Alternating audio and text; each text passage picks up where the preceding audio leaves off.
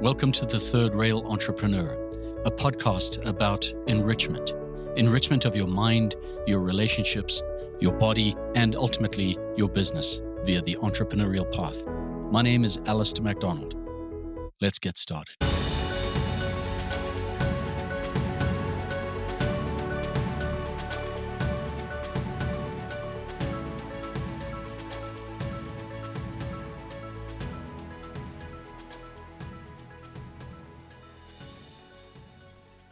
Priorities, principles, philosophies, belief systems, faith, core principles, all things that we are sure we have designed for our own lives.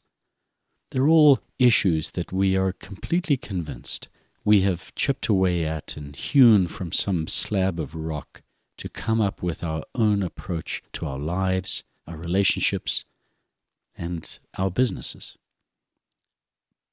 But I want to suggest that you may be a victim of mimicry. Many years ago, when I moved to the United States, I left behind all of the aspects of my true self, my authentic self, subordinating it instead for the way of the American business person, at least what I thought to be the way of the American business person and I chipped away and stumbled and fouled everything up, constantly trying to copy everybody else. And I was doing it poorly. Unfortunately, after a period of time, I started to succeed. And with that success, I became convinced that this was exactly what I wanted. And then one day, I realized that it wasn't, that I was in fact mimicking someone else. And as I looked up the kind of hierarchy, the people I were copying were copying other people. And this caused somewhat of an existential breakthrough for me. Everybody is convinced that everyone else has it all figured out, or that in order to create that six figure income or seven figure income, that multiple business empire, we need to build it exactly the same way that others do. And there is a lot to be said for taking aspects of what the successful that have come before us can teach us. Of course, there is. But there is a very fine line between taking pieces and replacing your own self with someone else's hard drive. We see this with the way that entrepreneurs manage employees, philosophies with their patients and clients and buyers, some ideas and notions that seem to survive despite remarkably strong evidence to the contrary. Philosophies like the customer is always right, for example. What a remarkably stupid thing that is. One of the things that separates you from your patient, client, or consumer is that you know more about the solutions to their problems than they do. That's a difference. Henry Ford famously said, if I gave all of my customers what they wanted, it would have just been a faster horse. So these types of sayings and thoughts and ideas linger on. We are sure that our particular religious faith was one of our deliberate choosing, or our philosophy about America's place in the world is uniquely our own. And that's fine. We're welcome to do that, and the vast bulk of us do all the time.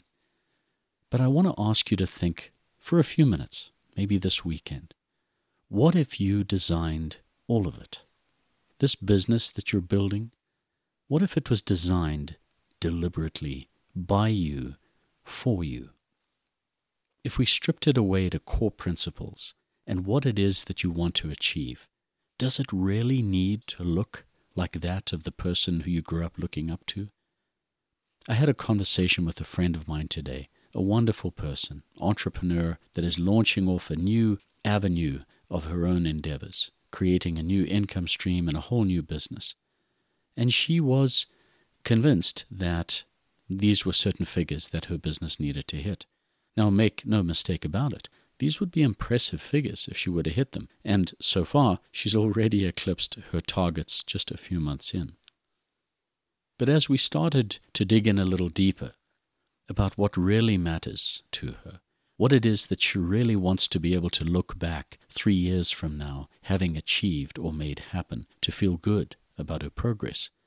in there were many things, but one was really powerful wanting a child, in this case, a second child.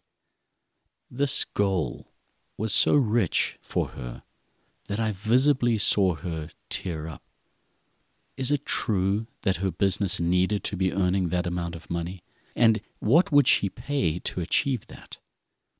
Is it true that she needed to earn $500,000 a year when we look at the complexity that this business model would create? Maybe. But is that really what she wanted? As a good friend of mine always asks, whose thinking are you thinking?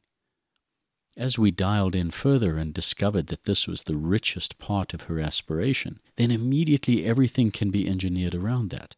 And we realized that the sacrifice to earn the income that she was willing to forego would not be worth it in the face of not doing this beautiful job of mothering well. She wants to be present for her second child in a way that she wasn't really present for the first one those scars cut pretty deep. So, how do we design a business that supports the life that really, really lights us up? Well, we have to go back to ask ourselves what really matters. And that's the point of today's short little thought.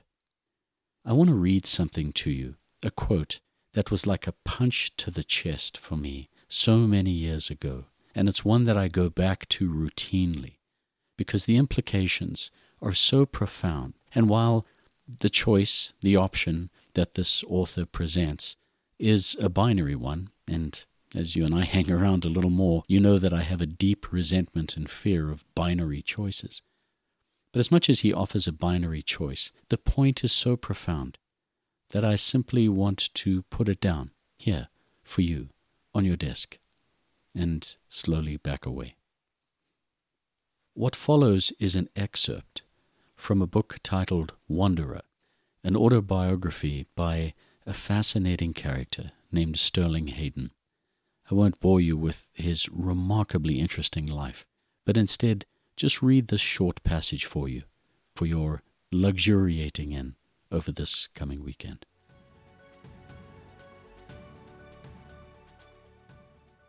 To be truly challenging a voyage, like a life, must rest on a firm foundation of financial unrest. Otherwise, you are doomed to a routine traverse, the kind known to yachtsmen who play with their boats at sea. Cruising, it's called. Voyaging belongs to seamen and to the wanderers of the world who cannot or will not fit in. If you are contemplating a voyage, and you have the means, abandon the venture until your fortunes change. Only then will you know what the sea is all about. I've always wanted to sail to the South Seas, but I can't afford it. What these men can't afford is not to go. They are enmeshed in the cancerous discipline of security and in the worship of security, we fling our lives beneath the wheels of routine, and before we know it, our lives are gone. What does a man need, really need? A few pounds of food each day, heat and shelter, six feet to lie down in, and some form of working activity that will yield a sense of accomplishment.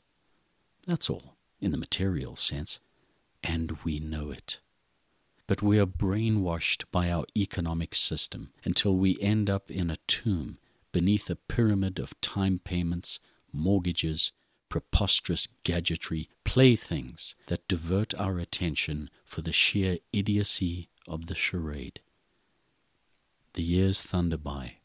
The dreams of youth grow dim where they lie caked in dust on the shelves of patience. Before we know it, the tomb is sealed. Where then lies the answer? In choice. Which shall it be? Bankruptcy of purse or bankruptcy of life? That's it for this episode. Thanks for being here. Hey, there's only two things that you have in your life your time and your attention. That you've given both to me for these few minutes of today means everything. Cheers.